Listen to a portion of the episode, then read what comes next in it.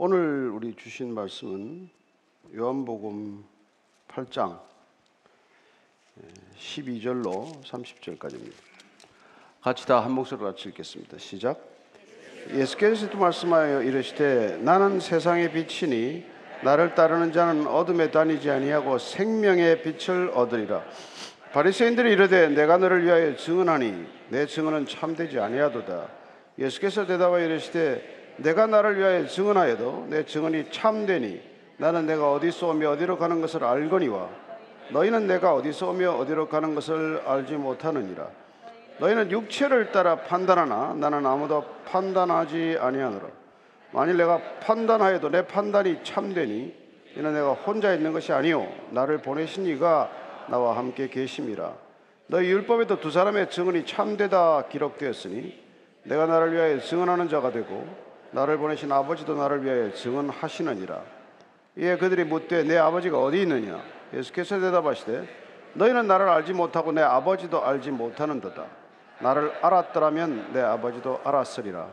이 말씀은 성전에서 가르치실 때에 헌금함 앞에서 하셨으니 잡는 사람이 없으니 이는 그의 때가 아직 이르지 아니하였음이로라. 다시 이르시되 내가 가리니 너희가 나를 찾다가 너희 죄 가운데서 죽겠고 내가 가는 곳에는 너희가 오지 못하리라. 유대인들이 이르되 그가 말하기를 내가 가는 곳에는 너희가 오지 못하리라 하니 그가 자결하려는가? 예수께서 이르시되 너희는 아래에서 났고 나는 위에서 났으며 너희는 이 세상에 속하였고 나는 이 세상에 속하지 아니하였느니라. 그러므로 내가 너에게 말하기를 너희가 너희 죄 가운데서 죽으리라 했노라. 너희가 만일 내가 그인 줄 믿지 아니하면 너희 죄 가운데서 죽으리라. 그들이 말하되 내가 누구냐? 예수께서 이르시되 나는 처음부터 너에게 말하여 온 자니라. 내가 너에게 대하여 말하고 판단할 것이 많으나 나를 보내시니가 참되시매 내가 그들에게 들은 그것을 세상에서 말하노라 하시되 그들은 아버지를 가리켜 말씀하신 줄을 깨닫지 못하더라. 이에 예수께서 이르시되 너희가 인자를 든 후에 내가 그인 줄 알고 또 내가 스스로 아무것도 하지 아니하고 오직 아버지께서 가르치신 대로 이런 것을 말하는 줄도 알리라. 나를 보내신 이가 나와 함께 하시는도다. 나는 항상 그가 기뻐하시는 일을 행함으로 나를 혼자 두지 아니하셨느니라. 이 말씀을 하심에 많은 사람이 믿더라. 아멘. 하나님 아버지 오늘도 예수님을 더 가까이 하고 예수님을 더 알기 위하여 이 예배 자리에 나왔습니다.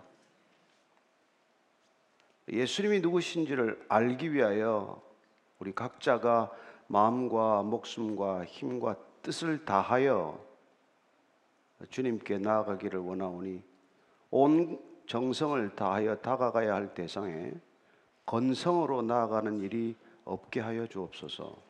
예수님 이름으로 기도합니다. 아멘.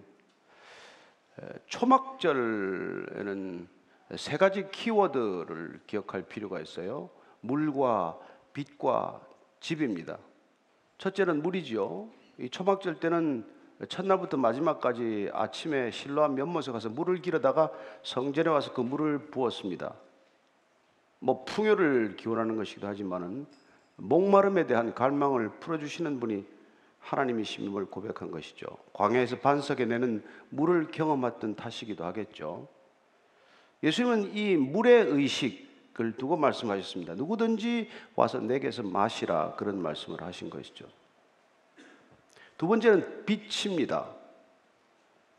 초막절이 시작이 되면은 성전 안뜰, 여인의 뜰, 그 여인의 뜰에는 바리새인들 이런 종교인들과 여인들까지 이렇게 들어올 수 있었는데 거기다가 큰 횃불을 밝힘으로써 어, 그 성전 안만 훤히 밝혔을 뿐만 아니라 높은 지대에 있으니까 예루살렘 시내 전체가 밝아졌다고 해요.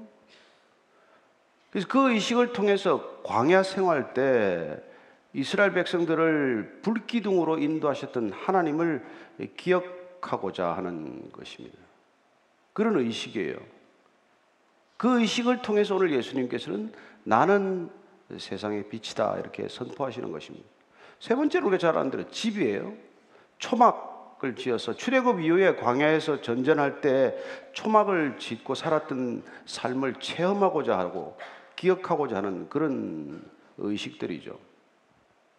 오늘 예수님께서는 이 초막절의 끝날 무렵에 다시 한번 어, 이른바 자기 계시를 선언하십니다. 나는 누구인지 그리스도가 어떤 분인지를 어, 말씀하고 계신 것이죠. 12절입니다. 같이 읽습니다. 시작.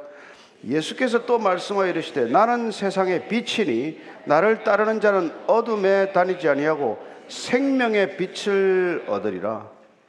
예수님께서는 앞서 6월절 때는 나는 생명의 떡이다라고 말씀하셨죠. 나는 누구다라고 하는 이 선언은 계속될 것입니다. 요한은 일곱 가지 자기 선언을 통해서 자기 계시를 통해서 하나님이 누구신지 하나님이 보내신 자 예수 그리스도가 누구신지를 반복해서 우리에게 말씀해 주고 계십니다. 중요한 것은 생명이라고 하는 것이죠. 생명의 떡이다, 생명의 물이다, 생명의 빛이다. 그렇습니다. 예수님의 자기 계시는 끊임없이 생명이 연결되어 있음을 알 수 있습니다. 오늘 이 세상의 빛이라고 말씀하실 때 이 빛에 관해서 우리가 조금 더 살펴볼 것은 하나님의 본성에 속하는 것이에요. 그 당시 어떤 종교든 빛에 대한 두려움, 빛에 대한 경외심을 가지고 있었습니다. 그게 지나쳐서 애굽 사람들은 태양 신을 숭배했지만 어쨌든 하나님의 본성이 빛이다라고 하는 것에 주목한다면 사도 요한이 나중에 요한 1서를 통해서 이렇게 말씀하는 것을 다시 읽게 됩니다. 1장 5절 요한 1서 1장 5절입니다. 시작. 우리가 그에게서 듣고 너에게 전하는 소식은 이것이니 곧 하나님은 빛이시라. 그에게는 어둠이 조금도 없으시다는 것이니라. 그렇죠. 하나님은 본성이 빛이시다. 그러니까 그분께서는 빛을 창조하시는 분이시고 빛을 창조하심으로 천지 창조는 시작이 되죠. 빛이 있으라 하심에 빛이 있는 것으로 창조 사역이 시작이 됩니다. 그 빛은 조금도 어둠이 없다는 것이죠. 그렇습니다. 빛과 어둠은 공존하지 않습니다. 이제 예수님께서 나는 세상의 빛이다 라고 선언하시는 까닭은 마치 천지 창조가 될 때 빛이 있기 이전에 그 상태는 어떤 상태였을까요? 혼돈과 흑암과 공허 라고 하는 상태에 놓여 있었는데 빛이 임함으로 해서 혼돈이 떠나게 되고 그리고 공허함이 사라지게 되고 그리고 암흑이 사라지게 되는 것이죠. 그렇습니다. 창조적 질서는 빛으로부터 시작이 되는 것이고 오늘 예수님께서 나는 세상의 빛이다. 또한 생명의 빛이다. 이 말씀을 강조하고 계신 것입니다. 세상의 본질이 어둠이기 때문에 빛이 많은 것이죠. 이 세상이 어둠에 덮여 있기 때문에 예수님께서 오셔야 했고 그분은 오셔서 세상의 빛이다라고 지금 선언하고 계신 것입니다. 만약에 세상이 조금 더 밝은 빛이 필요했다면 나는 더 밝은 빛이다라고 말씀하셨겠죠. 그러나 어둠이기 때문에 빛이 없기 때문에 이 세상에 빛으로 오셔야만 했던 것입니다. 뭐 이 시대는 다르겠어요? 이 시대는 어둡지 않습니까? 하나님을 거부하고 하나님의 말씀을 거부하고 예수 그리스도를 거부하는 곳이면 어디든 곳곳에 가면은 어둠이 지배하죠. 죄와 죽음과 타락과 부패와 이 모든 것들이 독버섯처럼 자라는 것을 보지 않습니까? 빛이 임하지 않고서는 그 증상들이 해결되지 않을 터인데 그러나 끝없이 인간들은 자기 자신의 빛이라고 착각하거나 자기 자신을 빛으로 내세워서 자기의 영광을 구하는 곳마다 말할 수 없는 비참한 그런 참상들이 일어나는 것을 보지 않습니까? 왜 이 시대가 여기까지 이르렀습니까? 왜 우리 시대는 이렇게 비참한 끔찍한 상황을 맞고 말았습니까? 빛을 거부하기 때문이죠. 그렇습니다. 오늘 그래서 주님께서는 나는 세상의 빛이다라고 선언하시는 것입니다. 그리고 빛이 없는 세상을 한번 생각해 보십시오. 얼마나 끔찍합니까? 애굽에 내렸던 재앙들 가운데 마지막 재앙 둘을 기억하시겠죠. 아홉 번째 재앙은 무엇입니까? 흑암의 재앙이죠. 사흘 동안 애굽 땅 전역에 짙은 어둠이 내려 깔리는 심판을 받게 됩니다.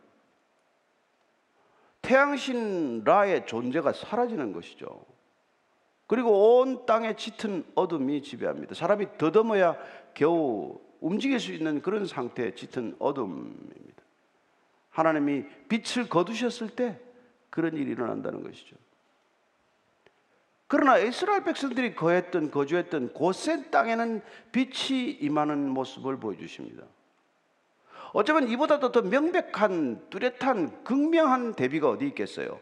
빛과 어둠이 함께 있는 모습을 잠시나마 그렇게 보여주신 것이죠. 오직 이스라엘 백성들이 거하는 고센 땅에는 빛이 계속해서 내리 비치는데 모든 땅 전역은 암흑 속에 빠졌다고 말합니다.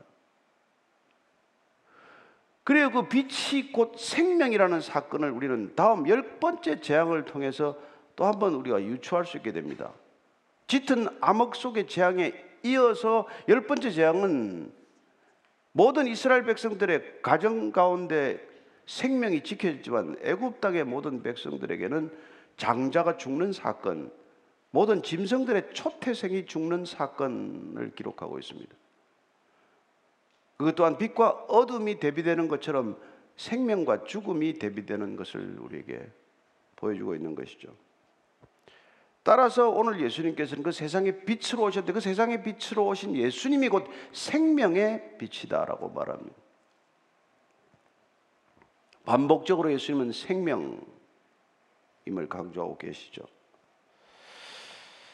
자, 13절, 14절 이 예수님의 초막절 끝날의 메시지 선포에 대해서 이렇게 반응합니다. 13절, 14절이에요. 시작. 바리새인들이 이르되 내가 너를 위하여 증언하니 내 증언은 참되지 아니하도다. 예수께서 대답하여 이르시되 내가 나를 위하여 증언하여도 내 증언이 참되어 나니 나는 내가 어디서 오며 어디로 가는 것을 알거니와 너희는 내가 어디로서 오며 어디로 가는 것을 알지 못하느니라. 5장 36절에는 내가 나를 위하여 증언하면 참되지 않다고 말합니다. 근데 오늘 이 지금 8장에서는 예수님께서는 내가 나를 위하여 증언하여도 참되다라고 말합니다. 오늘 바리새인들이 이 빛에 대한 논쟁을 더 계속할 능력이 없기 때문에 그들은 증언하는 방식에 대해서 말하는 것이죠. 내가 누군지를 지금 내가 아무리 주장한다고 하더라도 우리가 민수기 레위기 말씀을 통해서 알다시피 무슨 일이 확실하다고 증거를 받기 위해서는 내 자신 이외에 주장하는 사람 이외에 증인이 필요한 것 아니냐. 사형을 집행하려고 하더라도 두세 사람의 증언이 필요하듯 내가 내 주장을 증거하기 위해서는 다른 증인이 필요하지 않냐. 너는 세상의 빛이다, 생명의 떡이다라고 주장할 뿐 뒷받침할 만한 게 어디 있냐. 그런 논쟁을 시작한 것이죠. 근데 예수님께서는 여러분, 세상의 증언과는 다른 증언을 요구하는 것인데도 불구하고 바리새인들은 지금 세상의 방식, 세상의 논리, 세상의 경험으로 지금 증거를 요구하고 있는 것이죠. 여러분, 영적인 사건에 영적인 눈이 뜨여야 할 일에 눈이 뜨이지 않은 사람들이 계속해서 증거를 요구한다고 한들 그 증거가 코앞에 있고 눈앞에 있은들 그게 식별이 되겠습니까? 눈이 가려진 사람들인데. 그래서 예수님께서는 내가 나를 위해서 증언해도 참된 이유를 뭡니까? 예수님은 나를 위해서 일하고 있지 않기 때문에 그렇다는 거예요. 자기 자신을 위하고 일한다면 다른 증언이, 증인이 필요하지만 오직 하나님의 일을 감당하고 있는 예수님의 입장에서는 예수님이 하는 일이 곧 증언이죠. 예수님을 보내신 분이 곧 증인이죠. 하나님이 곧 증인 되시는 것이죠. 그래서 이렇게 말씀하시는 것입니다. 또한 오늘 예수님께서는 내가 어디서 오며 어디로 가는 것을 알기 때문에 증언한다고 말합니다. 여러분 바리새인들과 예수님의 차이는 뭐예요? 다 같이 하나님을 믿는 사람들 아닙니까? 근데 예수님은 지금 뭐라고 말씀합니까? 나는 어디서 와서 어디로 가는지를 안다. 근데 너희들은 어디서 와서 어디로 가는지를 모른다는 거예요. 여러분 이게 일반 종교와의 차이 아닙니까? 큰 차이죠. 먹어라 마시라고 하는 것도 사람이 할 수 없는 말이고 다른 신들도 하지 않는 얘기죠. 나를 선배라고 말할 뿐 나를 먹으라고 말하는 신이 어디 있습니까? 인간을 섬기겠다고 오신 신이 어디 있겠어요? 일반 종교와 극명하게 다른 것 아닙니까? 그럼에도 불구하고 또한 여러분 예수님께서는 나는 어디서 와서 어디로 가는지를 안다. 나는 아버지께로부터 와서 아버지께로 돌아간다는 것을 안다. 여러분 목적이 있고 목적이 가리키는 방향을 알면 방황하지 않지 않습니까? 우리는 영원히 윤회하지 않을 것입니다. 우리는 영원히 방황하지 않을 것입니다. 여러분, 하나님을 믿는 자들은 예수님을 따른다고 하는 자들은 성령님의 안내를, 인도를 받는 자들은 더 이상 방황하지 않는 거예요. 여러분들 삶이 목적 없는 삶이 아니지 않습니까? 여러분들은 목적이 이끄는 삶을 살고 계시지 않습니까? 여러분 자신의 목적입니까? 아니죠.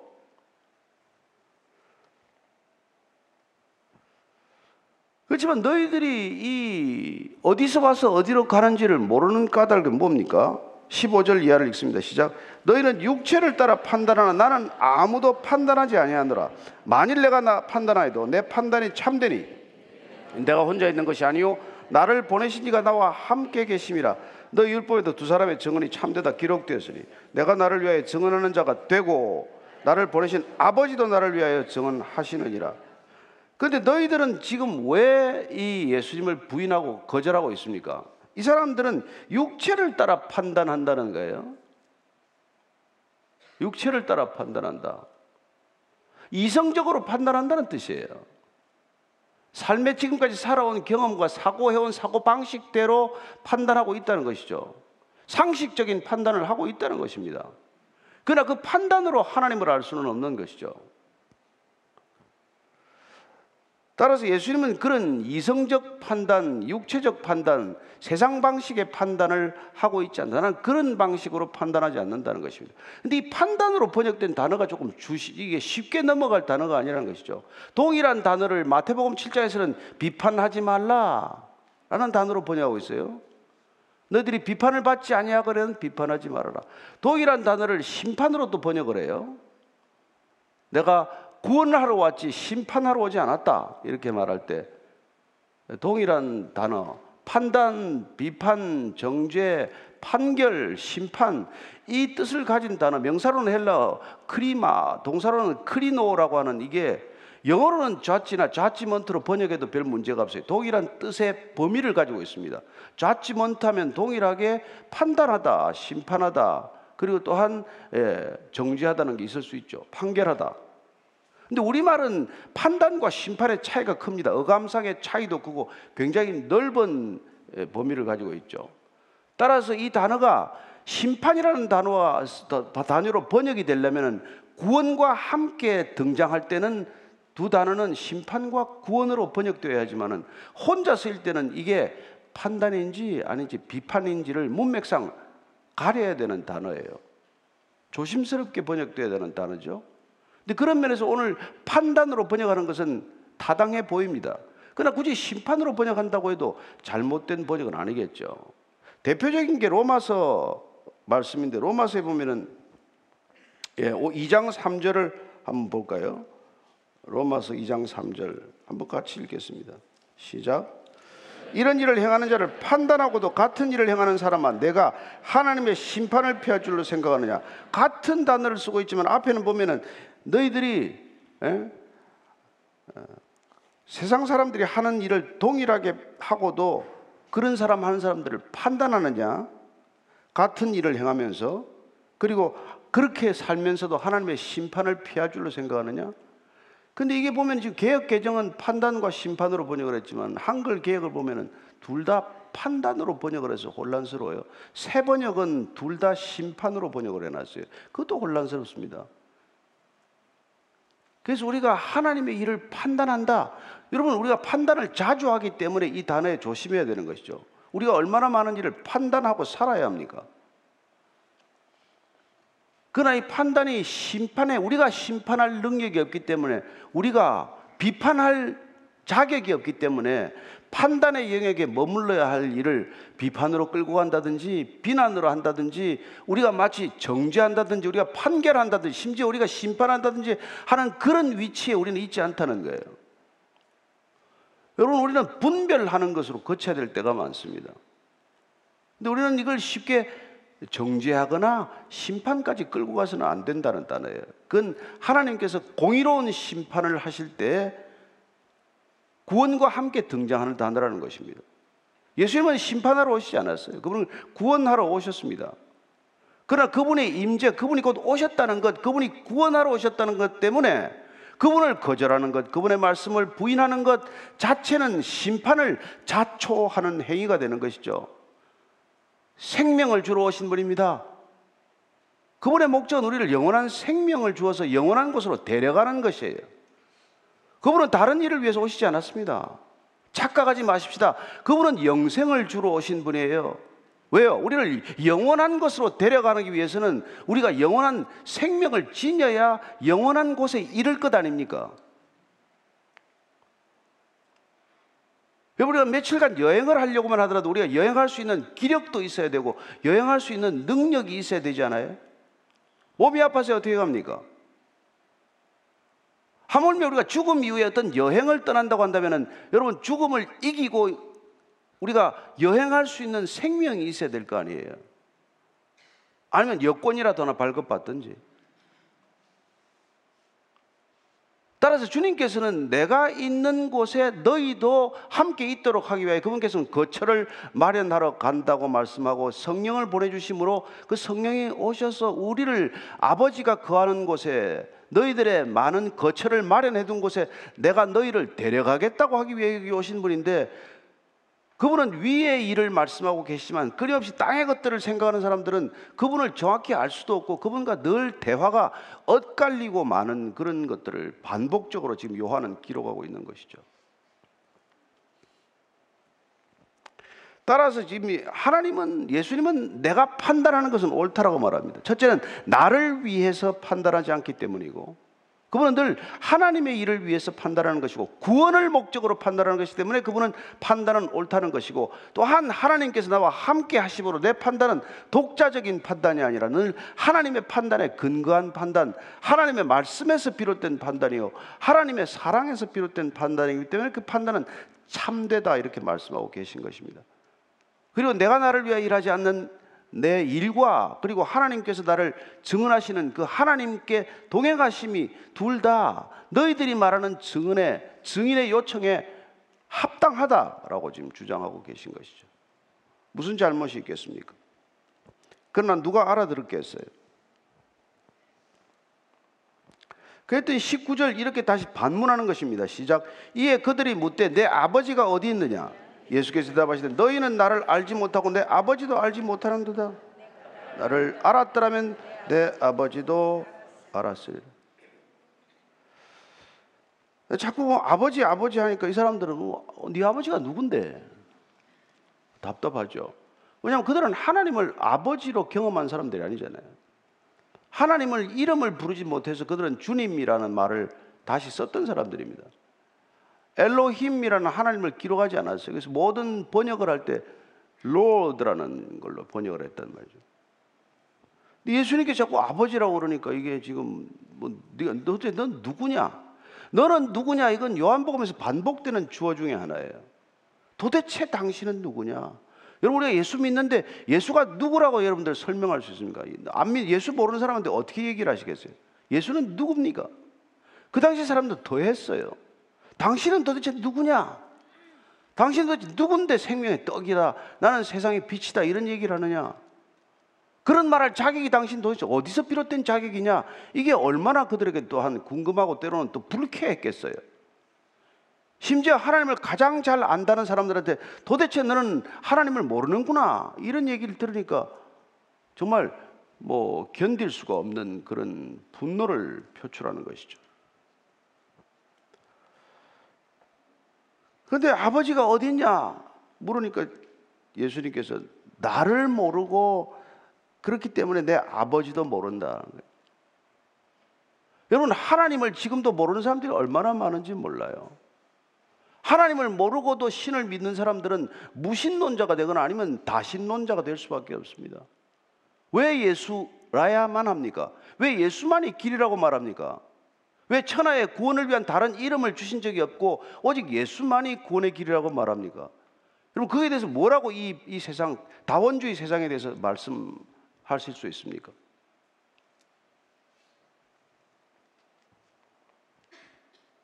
예수님만이 어디서 와서 어디로 가는지를 아는 분이란 말이에요.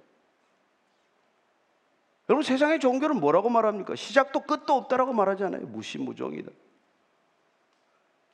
여러분들 평생 윤회한다는 말을 어떻게 생각하십니까? 내 아버지를 나를 알았다면 내 아버지도 안다. 여러분 예수님을 알아야 하나님을 안다는 거예요. 예수님을 모르고 하나님을 얘기할 수 없다는 것입니다. 따라서 예수님은 이 성경 자체가 나에 대하여 증언하는 것이다라고 말하는 것이죠. 왜 구약도 읽어야 합니까? 곳곳에 예수님이 계시기 때문에 읽는 거예요. 예수님 모르면 하나님 모르는 것이죠. 여러분 이 성경이 왜 중요합니까? 예수님이 하신 말씀, 예수님을 가리키는 구약과 예수님이 하신 신약, 그리고 예수님께서 보내신 성령님의 역사를 기록한 서신서들이 기록되어 있기 때문에 우리가 읽는 거란 말이죠. 여기서 읽으면 여러분들은 하나님을 만나게 되어 있어요. 다른 데서 하나님을 구하지 마십시오. 그게 어떤 신인지 나중에 여러분 보면 압니다. 하나님을 유일신으로 믿는 종교들이 왜 저 모양입니까? 사실은 하나님에게 자기 욕망을 투사시켜서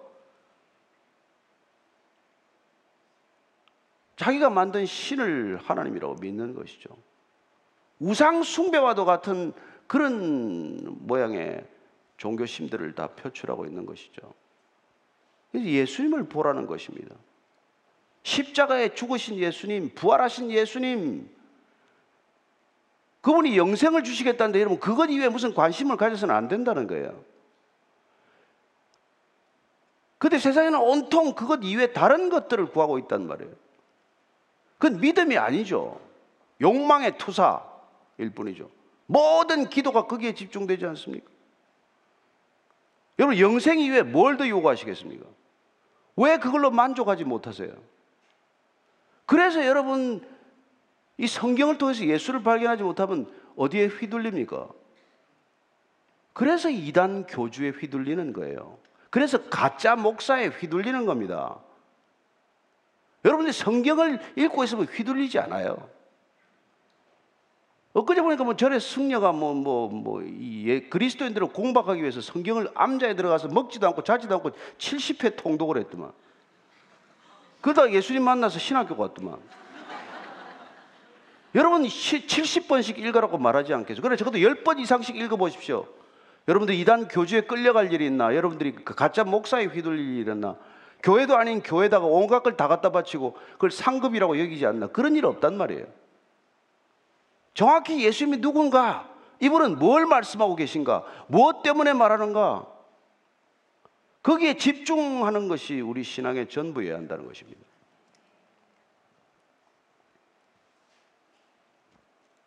근데 여러분 보십시오. 이거 하나만 간단한 일인데 이걸 가지고 얼마나 많은 여러분 성도들에게 요구를 합니까? 예수님 우리에게 무슨 요구를 해요? 나를 믿으라는 것 말고 무슨 요구를 하십니까? 예수님 수고하고 무거운 짐진 자들아 내게로 오라. 그 짐 다 내 발 앞에 내려놓으라. 하는데 교회 바닥 가서 왜 그렇게 새로운 짐을 무더기로 지고 그렇게 허우적거려야 되냔 말이죠.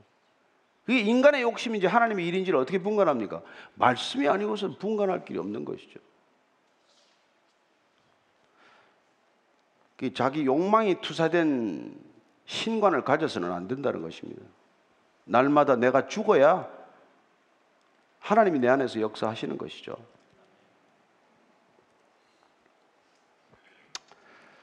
예수님을 모르기 때문에 하나님을 모른다는 거예요. 문제는. 여러분 지금 뭐 유대인들은 안 그렇습니까? 지금도 유대인들이 얼마나 예수님 하나님을 잘 믿습니까? 제3 성전을 짓겠다고 지금도 뭐, 뭐 난리 아닙니까? 그러나 정작 예수님을 그리스도로 예수님을 메시아로는 거부하고 있는 사람들이 99%예요. 자, 20절 말씀입니다. 시작. 이 말씀은 성전에서 가르칠 때 헌금함 앞에서 하셨으나 잡는 사람이 없으니 이는 그의 때가 아직 이르지 아니하였음이라. 그렇지 요한은 때를 얘기하시죠. 예수님 어디서 가르쳐 하셨다고요? 성전 헌금함 앞에서 했다는 걸 보니까 헌금함은 여인의 뜰에 있었어요. 13개가 있었는데 이렇게 뭐 뿔나팔처럼 만들어 가지고 헌금을 이렇게 받았어요. 거기 앞에서 하셨다는 것입니다. 근데 사람들이 많이 들어와 있는 곳인데도 아무도 손대지 않았다는 거예요. 요한은 그의 때가 아직 이르지 않았기 때문에 손대지 않았다고 말합니다. 예수님은 때를 따라 오셨고 때를 따라 떠나실 거예요.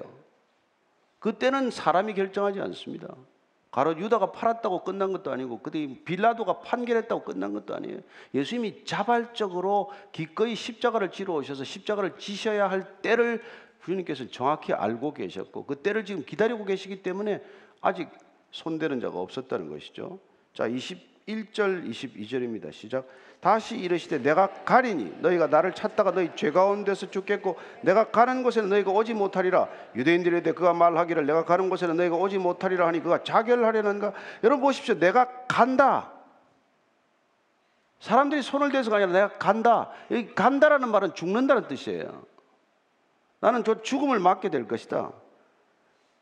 그러나 너희가 나를 찾다가 너희 죄 가운데서 너희들 죽는다. 왜 여러분 예수님께서 자꾸 이렇게 말씀하십니까? 나는 생명의 떡이다. 내를 먹으라. 나는 생명의 물이다. 나를 마시라. 나는 세상의 빛이다. 빛 가운데로 나아오라. 왜 이 얘기를 하십니까? 이 얘기를 하는 이유가 뭐예요? 절박하기 때문에 그런 거예요. 너희들이 이 말을 믿고 나에게로 오지 않으면 너희들은 죄 가운데 죽는다. 가장 피해야 할 일이 있다면 여러분 우리가 죄 가운데 죽는 거 아닙니까?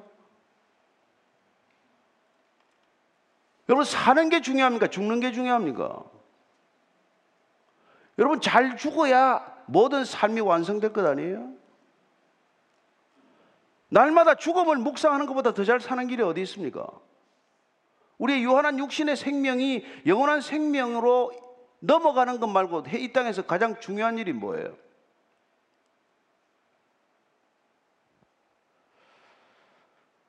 근데 너희들이 지금 그렇게 살아가지고로선 죄 가운데 죽고 만다는 거예요.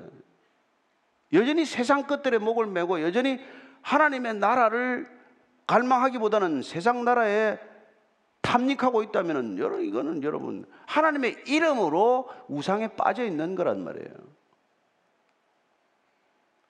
역대기나 열왕기나 여러분 이 저기 선지서나 다 기록하고 있는 게 뭡니까?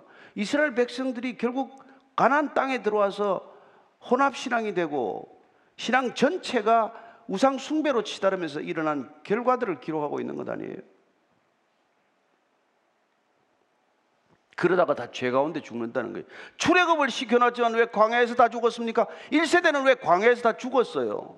왜 가나안 땅에 못 들어갑니까? 죄 가운데 다 죽었단 말이에요. 그러니 여러분이나 저나 교회 다니는 것 가지고 안심할 일이 아니라는 것이죠. 성경 읽는 것만으로도 안심할 일은 아니라는 것이죠. 그분을 끝까지 따라가지 않으면 우리는 죄 가운데 죽기 때문에 그분과 끝까지 관계를 점검하면서 우리의 신앙은 유지되어야 한다는 것입니다. 여러분들이 목사를 많이 알아서 뭐하며 성도들끼리 여러분들이 친하면 뭐하겠어요? 그게 다 예수님을 따라가는데 도움이 되지 않는다면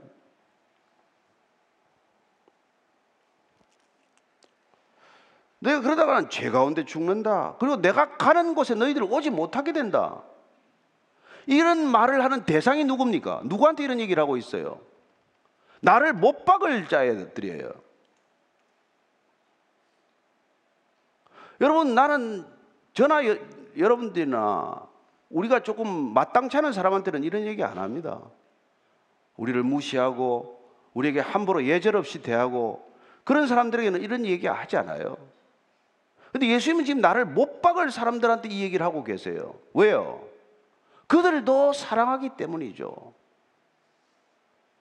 여러분이 정말 사랑하지 않기 때문에 그래 쓴소리 안 하잖아요.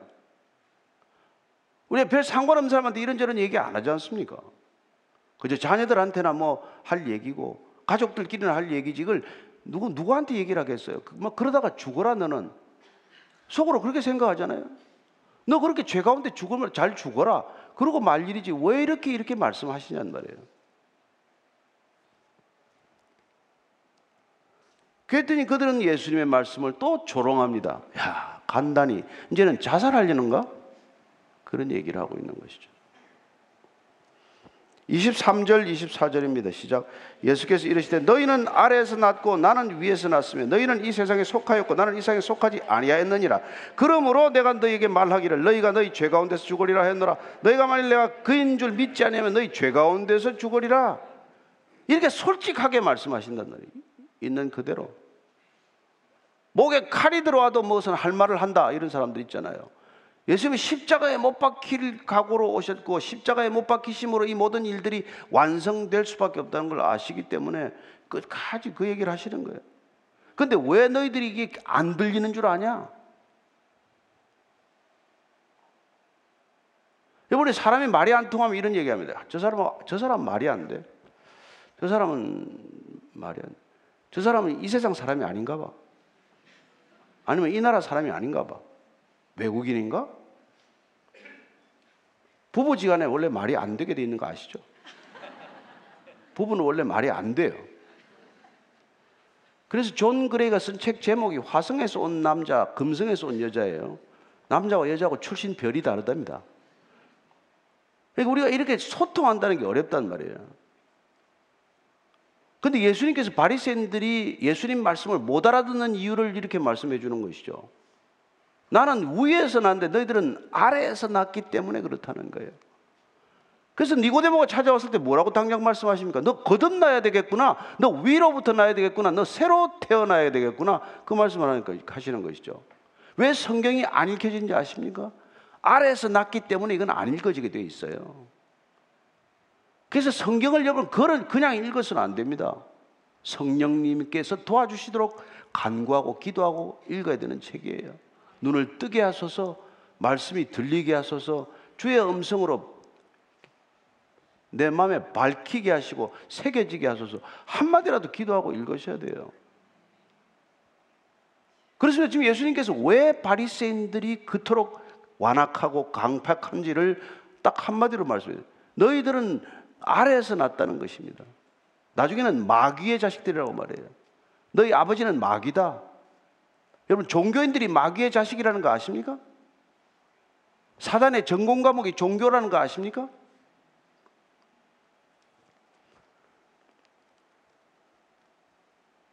나는 이 세상에 속하지 않았다. 너희들은 세상에 속했고 나는 세상에 속하지 않았다는 것입니다. 이 세상은 어떤 것입니까? 육신의 정욕과 안목의 정욕과 이생의 자랑이 지배하는 것 아닙니까? 이 세상은 어떤 것입니까?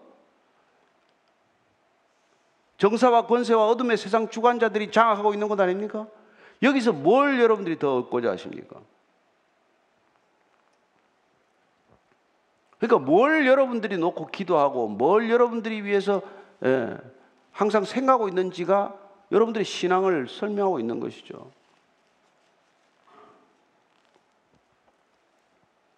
하루 종일 돈 생각하면서 하나님 생각할 수 있습니까? 하루 종일 뭐, 뭐 분풀이 할 생각, 원수 갚을 생각, 어떻게 하면 내가 성공하고 출세하느냐 생각하는 사람이 하나님 생각할 수 있습니까? 하나님을 경배한다는 건 불가능한 일이에요. 그러니까 주일날 하루 잠깐 와서 무슨 난 예배 드리고 갔다 그런 말씀 하지도 마세요 어디 가서. 여러분들 일주일 동안 예배자로 살지 않으면 여기 와서 예배를 드리는 게 아니에요. 그냥 그냥 설교 한 편 들으러 온 거나 마찬가지지.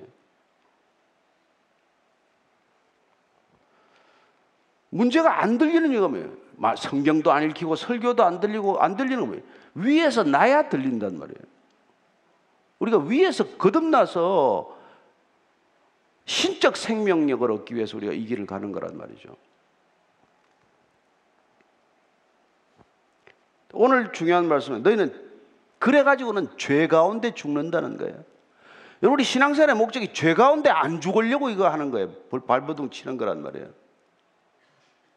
죄 중에 죽지 않기 위해서. 안 그러면 죄만 짓다가, 죄만 생각하다가, 죄에 끌려다니다가, 결국 죄 가운데 죽기 때문에 구원을 위해서 그분께서 오신 거란 말이죠. 죄로부터 건져내기 위하여, 하나님 나라로 데려가기 위하여, 영원한 곳에 있게 하기 위하여 이 짧은 생애를 어떻게 보내야 할지를 말씀하고 계신 것이죠. 내가 그인 줄 믿으라는 것입니다. 내가 그리스도인 줄 믿으라는 거예요. 여러분 알지 못하는 건 믿을 수밖에 없지 않습니까? 물론 분별해야죠. 예수가 그리스도인 줄 믿는 게 우리 믿음의 토대 뿌리예요. 내가 그인 줄, 내가 메시아인 줄, 내가 그리스도인 줄, 내가 하나님의 보내신 자인 줄 믿으면 그러면 너희들에게 어둠이 물러가고 너희들 안에 혼돈이 질서로 바뀔 것이고 공허가 의미로 충만하게 될 것이고 너희 삶이 본질적인 변화를 경험하게 될 것이다. 나를 믿어라. 이 얘기란 말이죠.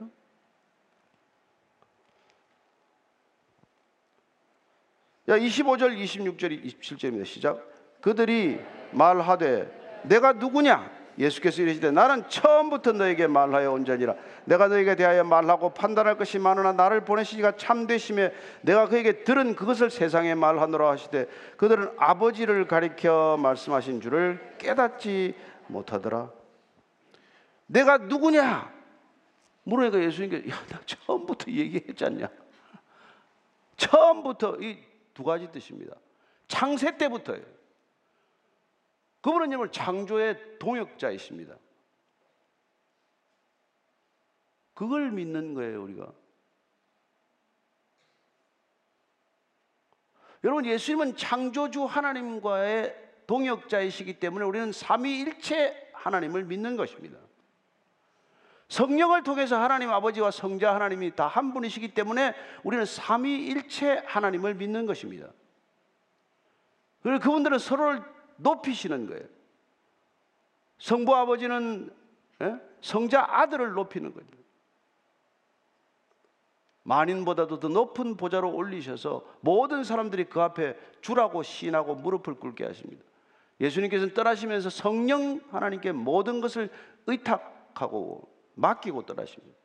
그분이 오셔서 죄에 대하여 의에 대하여 심판에 대하여 너희들에게 다 기억나게 할 것이다.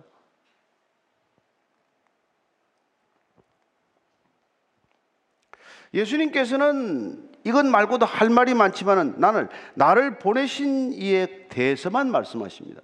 그분 너희들에 대해서 할 말이 많지만 나는 하나님께서 예? 나를 보내셨고 나를 보내신 이가 참되심에 하나님 아버지께 들은 것만을 세상에 말한다고 말합니다. 사사로운 감정을 얘기하는 것도 아니고 자기의 주장을 늘어놓는 것도 아니고 자기의 생각이나 고집을 부리는 것도 아니에요. 오직 하나님께서 하라고 하신 말씀, 전하라고 하신 말씀, 구원사를 이루어 가시는 결정적인 계기로 십자가를 세우시겠다는 그 뜻을 이 땅에 전하러 오신 것이란 말이죠.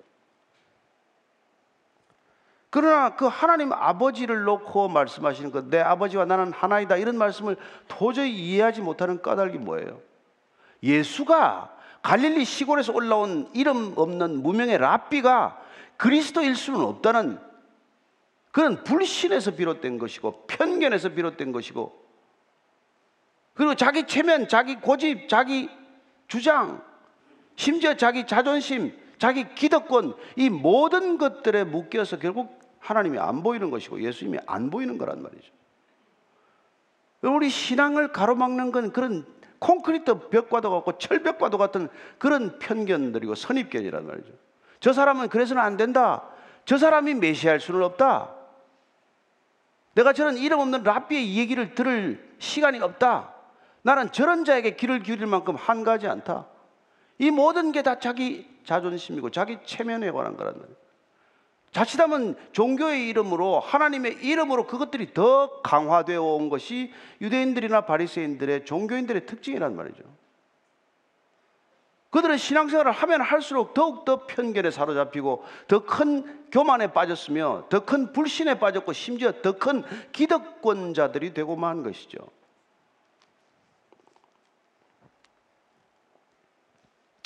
자, 28절 29절입니다. 시작. 이에 예수께서 이르시되 너희가 인자를 든 후에 내가 그인 줄을 알고 또 내가 스스로 아무것도 하지 아니하고 또 오직 아버지께서 가르치신 대로 이런 것을 말하는 줄도 알리라. 나를 보내시니가 너와 함께 하시도다. 나는 항상 그가 기뻐하시는 일을 행함으로 나를 혼자 두지 아니하셨느니라. 너희가 인자 나를 든 후에 내가 그인 줄 I am he 또 나오죠. 계속해서 I am.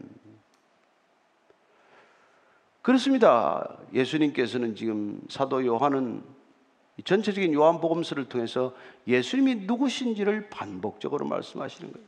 그분이 누구인지를 아는 것, 그분이 누구인지를 믿는 것, 그게 우리의 구원이에요. 근데 너희들은 내가 들린 후에, 십자가에 달린 후에, 너희들이 십자가에 나를 못 박은 후에 비로소 내가 그리스도인 줄을 알고 내가 스스로 아무것도 하는 것이 아니라 하나님 아버지께서 보내셔서 하나님 아버지께서 하라고 하신 일을 다 마치고 떠났다는 것을 알게 된 것이다. 이 얘기를 말씀하십니다. 십자가를 지신다는 것을 지금 다시 말씀해 주시는 것이죠. 그러나 주님께서는 이런 일을 왜 지금 대담하게 하실 수 있습니까? 아버지와 함께 하시기 때문이라는 예수님의 공생에는 철저히 하나님의 임재 의식, 하나님과 함께하는 공생의 길입니다. 비록 겟세만의 동산에서 피가 땀이 되도록 기도할 때 하나님께서 안 계신 것처럼 느끼는 부재의 경험이 없는 건 아니지만 그분께서 끊임없는 하나님의 임재 속에서 이 길을 간 것이죠. 주님께서 동일하게 우리를 홀로 내버려 두지 않습니다. 여러분 아무리 외롭다고 생각되는 순간에도 하나님이 함께 계심을 믿으시기 바랍니다. 아무리 고통스럽고 누구도 나를 도와줄 수 없을 때라고 하더라도 주님께서 저와 여러분과 항상 함께 하신다는 것을 기억하시기 바랍니다. 가라 보낼 때 혼자 보내지 않습니다. 세상 끝날까지 내가 너희와 항상 함께 하리라 약속하셨고 그 약속대로 성령을 보내주셔서 성령과 함께하는 동행의 걸음이 될 줄로 믿으시기 바랍니다. 그 신앙이면 우리는 족합니다. 그 성령님 오셔서 여러분에게 다른 사사로운 기도 제목 다 이루어지게, 이루어지게 할 것입니다. 단 여러분이 하나님의 나라와 그 의를 먼저 구하면 하나님께서 우리를 부르신 이유와 소명과 목적을 잘 알기만 하면 그래야 하나님이 기뻐하시는 일을 하기만 하면 나머지 일은 여러분들이 걱정하지 않아도 됩니다. 항상 그가 기뻐하시는 일을 하기 때문에 하나님께서 나를 혼자 내어버려 두시지 않는다. 예수님의 고백이에요. 그게 저와 여러분의 고백이 되기를 축원합니다. 네.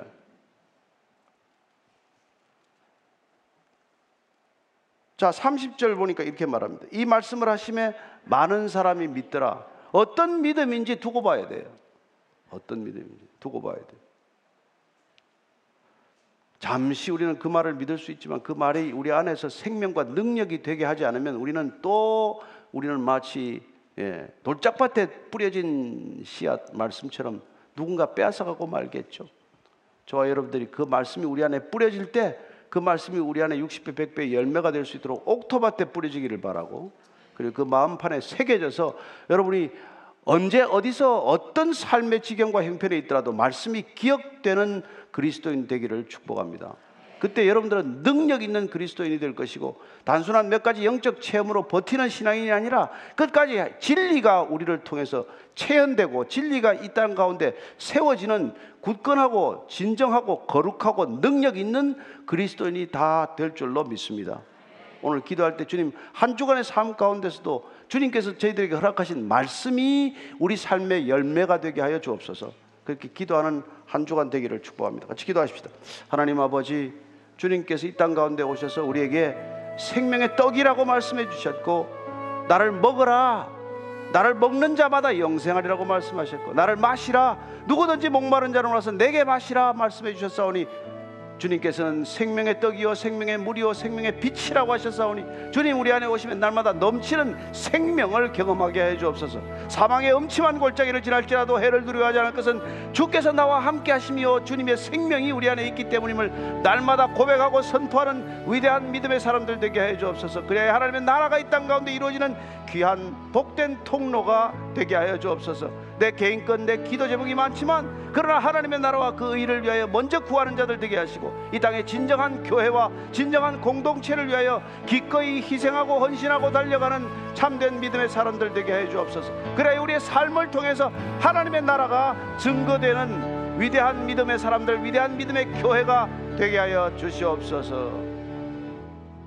살아계신 하나님 아버지 세상의 빛으로 오신 주님을 받아들일 때 우리는 더 이상 어둠에 거하지 아니하고 빛 가운데로 나아갈 줄로 믿습니다. 날마다 밝은 빛 가운데 나아가는 빛의 아들들, 빛의 전사들 다 되게 하여 주옵소서. 예수님 이름으로 기도합니다. 아멘.